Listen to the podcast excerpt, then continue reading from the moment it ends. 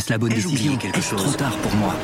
Prenez vos décisions d'investissement avec le soutien de Clarity AI. Gérez votre portefeuille tout en lui assurant une croissance durable grâce à l'association d'une IA puissante et d'une grande expérience de l'industrie. Notre technologie augmente l'efficacité des processus réglementaires, y compris ceux liés à l'article 29 de la loi énergie-climat. Réduisez les risques et atteignez vos objectifs de durabilité en vous basant sur des faits vérifiés et des méthodologies transparentes. Clarity AI, la technologie au service des décisions humaines. Rendez-vous sur clarity.ai et passez à l'action dès aujourd'hui. C'est une grande première depuis le début de l'invasion russe de l'Ukraine.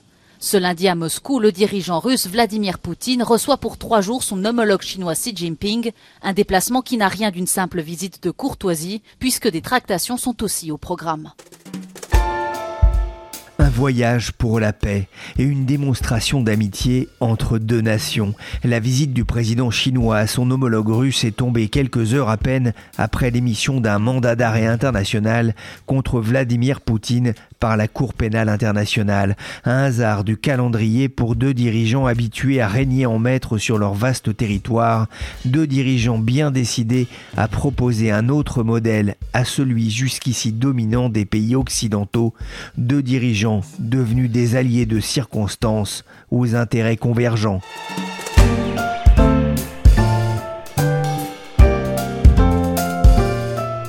Suis Pierrick Fay, vous écoutez La Story, le podcast de la rédaction des échos, un programme disponible sur toutes les applications de téléchargement et de streaming. Abonnez-vous pour ne manquer aucun épisode.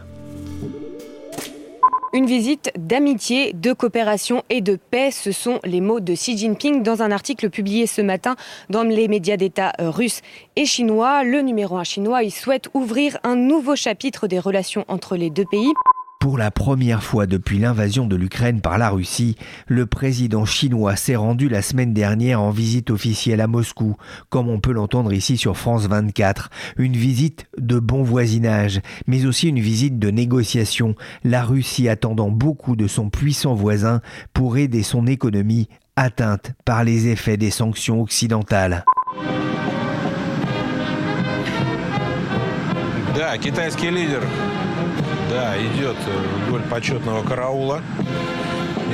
Les médias russes ont diffusé largement l'arrivée en grande pompe du président chinois descendant de son avion et accueilli avec les honneurs de la garde pour son premier déplacement à Moscou depuis près de quatre ans. Bonjour Frédéric Schaeffer. Bonjour Pierrick. Vous êtes le correspondant des échos à Shanghai, Xi Jinping en visite à Moscou pour rencontrer Vladimir Poutine. C'est un symbole particulièrement fort. La Chine, géant économique, usine du monde, veut aussi peser diplomatiquement. Oui Pierrick, la, Chine effectivement c'est la, deuxième puissance économique mondiale. C'est le pays le, plus peuplé au monde, à peu près à jeu égal avec l'Inde. Et on voit clairement que maintenant la, la Chine veut faire entendre sa voix dans le des nations et étendre son influence. Alors la puissance diplomatique de la Chine, elle est restée à la traîne de sa puissance euh, économique pendant de longues années. C'est encore le cas aujourd'hui, mais les choses commencent à changer. En fait, on l'a observé assez nettement depuis une dizaine d'années l'arrivée de, Xi Jinping au pouvoir, qui a mis fin à l'idée que la Chine devait adopter un, profil bas, comme l'avait euh, recommandé en son temps euh, Deng Xiaoping. On voit très bien que la Chine est de plus en plus présente dans les instances internationales et on voit aussi qu'elle monte ses propres euh, instances, ses propres euh, organisations pour fédérer euh, autour d'elle des, des, pays amis. Et la Chine, on voit qu'elle là, elle se présente, elle tient à se présenter comme une puissance responsable qui prend des initiatives. Alors parmi les initiatives importantes, il y a eu l'initiative récente du rapprochement des grands rivaux que sont l'Iran et l'Arabie saoudite et qui constitue une victoire diplomatique importante pour la Chine, puisque ce sont plus finalement les États-Unis, qui sont très présents au Moyen-Orient, qui ont mené à ce rapprochement, mais c'est un rapprochement qui s'est fait sous l'égide de Pékin. Et la visite de Xi Jinping à Moscou, bah, elle s'inscrit dans cette tendance, avec l'affirmation d'une Chine qui est euh, de manière euh, extraordinaire, forte et déterminée. La Chine qui compte se présenter en médiateur de paix à l'image de son plan pour l'Ukraine présenté fin février et resté sans suite. La question ukrainienne sera aussi abordée lors du prochain voyage d'Emmanuel Macron en Chine du 5 au 8 avril. Mais Frédéric, la Chine peut-elle être encore perçue comme neutre aujourd'hui sur le dossier ukrainien? La Chine tient à offrir l'image d'une puissance responsable, on l'a dit, et éviter de tomber sous le coup des, sanctions euh, occidentales en franchissant la ligne rouge. Alors sur le conflit ukrainien à proprement parler, on voit que la Chine se garde bien depuis le début du conflit de soutenir trop ouvertement Moscou et le président euh, américain Joe Biden a récemment reconnu que la Chine n'avait pas livré à ce stade d'armes à la Russie. Donc en fait la position officielle de la Chine vis-à-vis de la guerre en Ukraine, c'est un peu une forme de nini, c'est-à-dire euh, ni approbation ni condamnation. Mais en fait cette position, elle revient de facto à apporter euh, un soutien euh, implicite euh, à Moscou.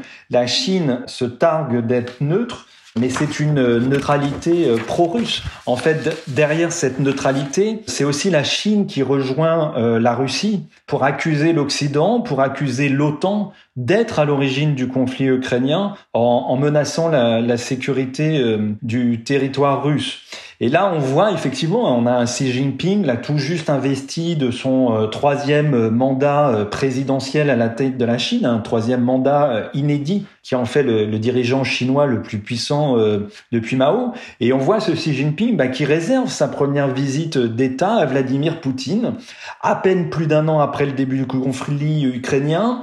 On le voit qui trinque avec le, le leader russe inculpé quelques jours plus tôt euh, de crimes de guerre par euh, la Cour pénale euh, internationale. Et inversement, on a un Xi Jinping qui n'a jamais eu au téléphone Zelensky depuis le début du conflit. Il ne l'a jamais appelé, même s'il serait question qu'il y ait un échange téléphonique au cours des prochains jours, en tout cas depuis que Xi Jinping est rentré de Moscou, mais ça n'a jamais été fait. Donc effectivement, la, Chine met aussi en avant qu'elle a discuté avec Vladimir Poutine euh, d'un plan de paix, mais on ne sait absolument rien de cette euh, discussion. Donc c'est vraiment là une neutralité euh, pro-russe et je pense que cette, cette visite a vraiment fini, comment dire, de, de, convaincre ceux qui pensaient que la Chine était côté russe. comment cette visite a-t-elle été médiatisée en Chine d'ailleurs? Bah, Alors les médias d'État ont alimenté l'image d'une Chine en position de force. Euh, d'une puissance respectée. Euh, on a vu de longues séquences de Xi Jinping euh, accueilli avec tous les honneurs à l'aéroport ou par des, des, moscovites comme ça agitant des drapeaux sur son chemin. Les médias ont beaucoup insisté sur l'influence diplomatique croissante de la Chine, et également sur le plan de paix euh, proposé euh, par euh, la Chine et aussi les, les relations d'amitié entre la Chine et la Russie. Sur le, le conflit ukrainien à proprement parler, les médias officiels en fait bon, reprennent sans surprise les éléments de langage du pouvoir, c'est-à-dire qu'on parle pas de guerre, mais on parle de crise, on minore la gravité du conflit, on ne montre peu ou pas les morts, et globalement, de façon, le conflit ukrainien, c'est un conflit qui paraît très loin et qui fait pas la une des médias comme euh, c'est le cas euh, en France et en Europe. Comme le disent nos dirigeants, les relations entre nos deux pays n'ont jamais été aussi bonnes. Les meilleures en 400 ans d'histoire des relations russo-chinoises. À la télévision russe, les experts se félicitent des meilleures relations en 400 ans d'histoire. Ce n'est pas la première fois que la Russie et la Chine mettent en scène euh, leur amitié sans limite ces derniers mois. Pourtant, les relations entre les deux pays ont parfois été très tendues par euh, le passé. Oui, alors le rapprochement euh, sino-russe en fait, il a été euh, initié au moment de, l'effondrement de, l'Union soviétique et après il s'est considérablement euh, accéléré euh, d'une part avec l'arrivée de Xi Jinping au pouvoir en Chine fin 2012, mais aussi et surtout avec ce qu'on appelle le pivot vers l'Est de la Russie qui a été euh, entrepris par euh, Vladimir Poutine deux ans plus tard, en 2014, suite à l'invasion euh, de la Crimée et les sanctions occidentales qui en sont suivies. Mais ce rapprochement, effectivement, vous l'avez dit, Pierrick, il n'avait rien d'évident avant cela, parce que, en fait, pour rester, bon, juste dans l'histoire contemporaine, hein, Les relations entre l'URSS, par exemple, et la jeune République populaire de Chine nés en 49 ont évolué en fait bon d'une fraternité comme ça socialiste qui avait été incarnée à l'époque euh, de Mao et Staline. Mais enfin bon il y avait déjà beaucoup de défiance.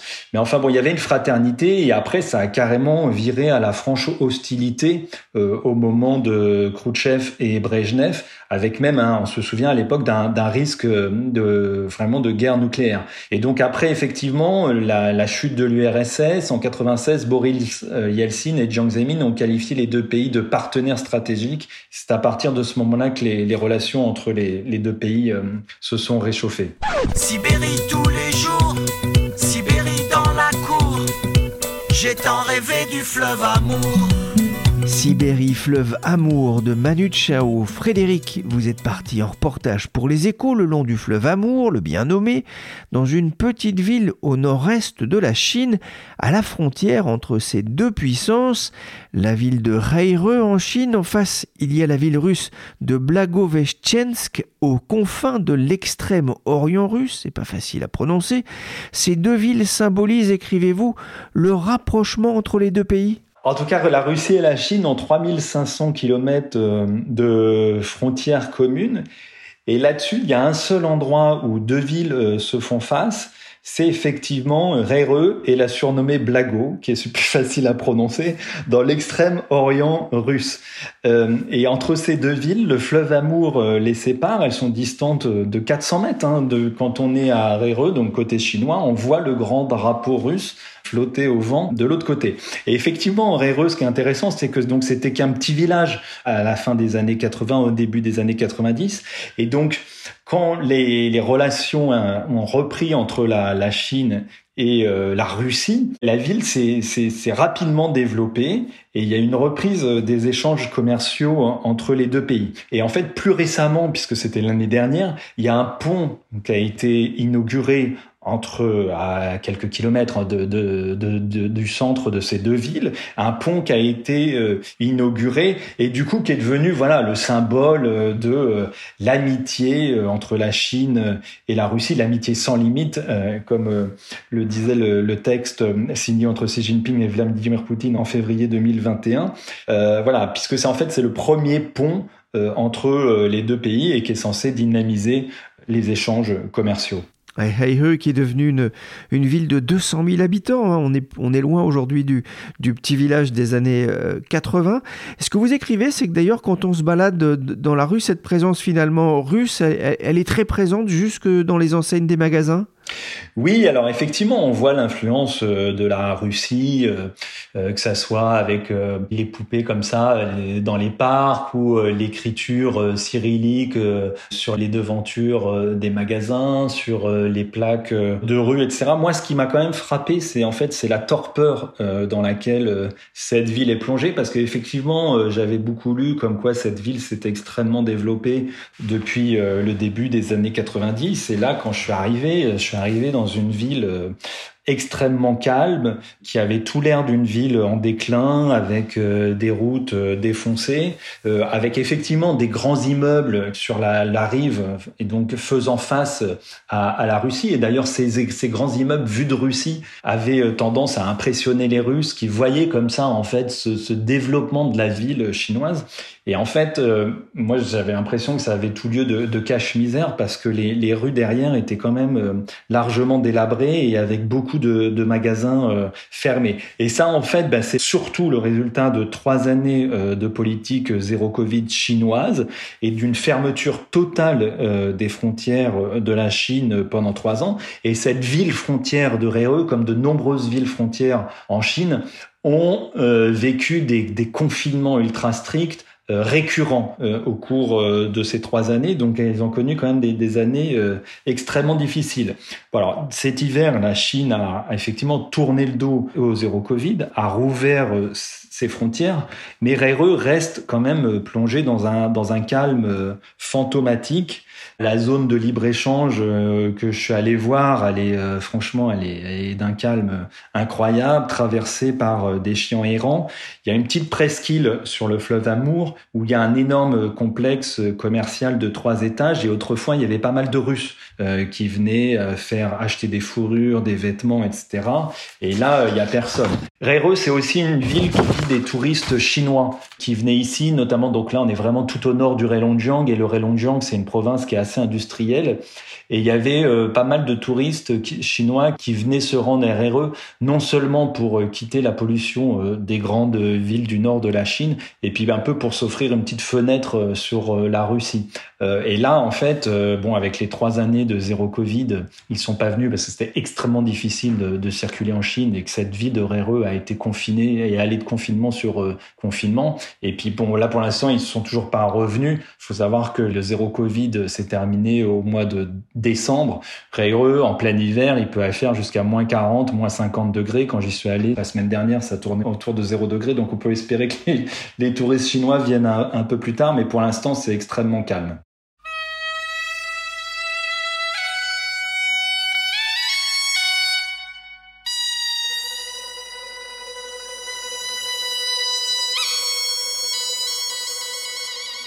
Raireux est encore à l'arrêt malgré tout. La ville sera l'une des portes d'entrée de la Chine en direction de la Russie, le pivot vers l'Est voulu par Moscou? Oui, si les échanges commerciaux entre la Chine et la Russie effectivement ont augmenté de, 30% euh, depuis le début de la guerre euh, en Ukraine, ça représente 190 milliards de dollars. Raireux ne, brille pas par euh, son dynamisme et il mise beaucoup sur ce premier pont pour dynamiser les échanges. Et effectivement, c'est un pont qui est très très peu utilisé pour l'instant. En fait, quand même, cette région, c'est une région qui a longtemps manqué d'infrastructures.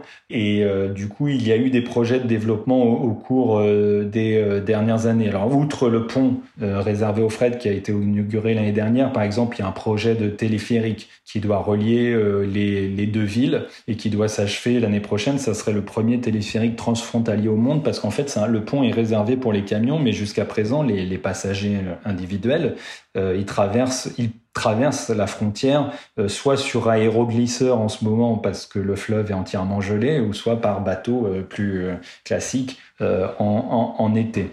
Donc au-delà de ce téléphérique, il y a aussi un, un, pont ferroviaire transfrontalier à 500 km un peu plus à l'est qui doit entrer en service en août. Et sinon, dans les autres infrastructures, il y a donc il y a le, il y a le fameux gazoduc Power of Siberia le deuxième, là, qui est long de, qui doit être long de 2600 euh, km, qui est en projet. C'est un projet sur lequel compte beaucoup euh, Vladimir Poutine, parce que ça permettrait de détourner complètement les flux gaziers russes de l'Europe euh, vers la Chine. Mais là-dessus, on a vu effectivement que Xi Jinping, est, par exemple, est resté très prudent sur ce projet à Moscou, ce qui montre bien que si la Russie est pressée de trouver des débouchés pour son gaz ailleurs qu'en Occident, elle, la Chine, se décide d'abord en fonction de ses propres intérêts. Effectivement, la Chine a évité tout engagement formel hein, sur ce pipeline baptisé Force de la Sibérie 2, dont le calendrier reste encore flou, Pékin ne souhaite visiblement pas trop dépendre pour son approvisionnement en gaz de son voisin russe. Les intérêts convergent aujourd'hui, mais ça n'a pas toujours été le cas, comme en 1969 lors d'un conflit frontalier entre les deux pays sur la rivière Ussuri. C'est au sud-est de Reireux. Ces tensions entre les deux pays se ressentent-elles encore dans les contacts que vous avez eus avec la population sur place, Frédéric? Oui, alors quelque chose que j'ai oublié de préciser jusqu'à présent, mais par exemple cette histoire de pont là, qui est, c'est assez intéressant parce qu'en fait, donc c'est présenté symboliquement comme euh, le rapprochement euh, de la de la Chine et de la Russie, mais en fait c'est un projet qui a eu énormément de mal à accoucher. Et ça fait 30 ans que c'est en négociation entre euh, la Chine et la Russie. Et une des raisons pour lesquelles ça a pris beaucoup de temps, c'est qu'il y a quand même une méfiance de, de, part et d'autre de la frontière. Et notamment, les Russes avaient beaucoup peur qu'avec ce, ce, projet de pont, ça accélère un peu l'arrivée des Chinois en Russie historiquement, côté russe, il y, a, une peur de cette sinisation euh, de cet extrême-orient russe où il, finalement il y a très peu d'habitants. Alors c'est une région effectivement qui est intéressante car le bassin donc autour du fleuve Amour, ça a été un lieu de conflit au cours de l'histoire entre les Cosaques et la Russie impériale puis et la Chine. Et ici, ce qui est intéressant aussi dans le contexte ukrainien, si je puis dire, c'est que les Chinois ont connu ici l'avancée euh, des, des, troupes russes et qu'en 1858, il y a eu un traité qu'ils considèrent comme inégal qui a fixé la frontière sino-russe sur le fleuve Amour. Et en fait qui avait contraint à ce moment-là l'empire Qing à céder du territoire au profit euh, des Russes. Et d'ailleurs il y a un musée en fait d'histoire euh, dans le coin qui raconte qui revient sur ces épisodes qui revient aussi sur un massacre qui a eu lieu en 1900 où finalement les, les Russes ont décidé du coup une fois que la frontière était fixée sur le fleuve Amour ont décidé bah, de, de se débarrasser des, des Chinois qui étaient euh, du, de leur côté du fleuve. Et il y a eu un massacre comme ça de 5000 Chinois qui ont été euh, poussés vers, euh, vers le fleuve. Et ce, musée, d'ailleurs, ce qui est intéressant, c'est qu'il est, il est, interdit, euh, il est interdit aux Russes. Et il y a une méfiance, effectivement. Les, à la fois, les, les Russes avaient beaucoup tendance à venir avant le, zéro Covid, mais quand on en discute un peu avec la population chinoise sur place, on se rend compte que les Russes n'ont pas forcément très bonne réputation.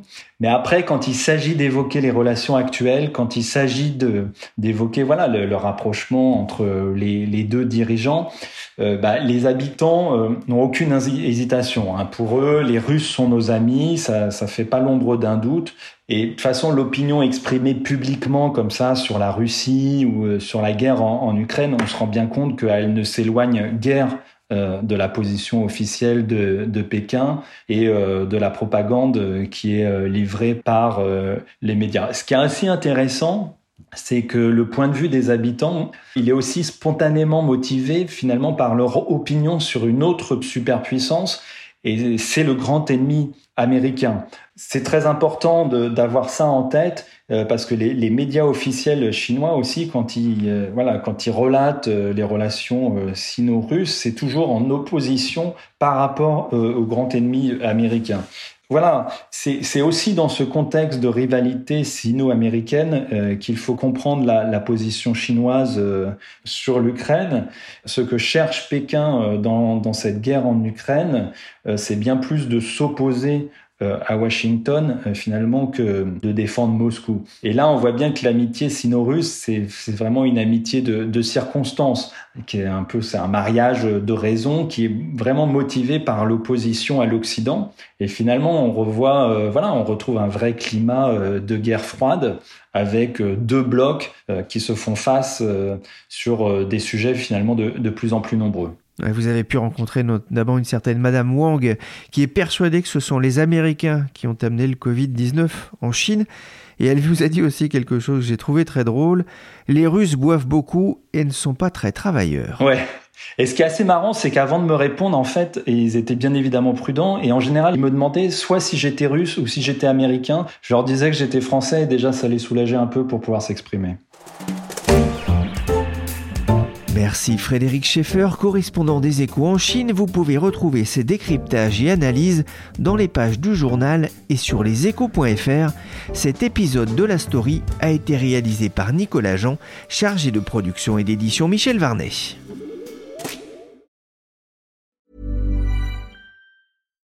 Hi, I'm Daniel, founder of Pretty Litter. Cats and cat owners deserve better than any old-fashioned litter. That's why I teamed up with scientists and veterinarians to create Pretty Litter. Its innovative crystal formula has superior odor control and weighs up to 80% less than clay litter. Pretty Litter even monitors health by changing colors to help detect early signs of potential illness. It's the world's smartest kitty litter. Go to prettylitter.com and use code ACAST for 20% off your first order and a free cat toy. Terms and conditions apply. See site for details.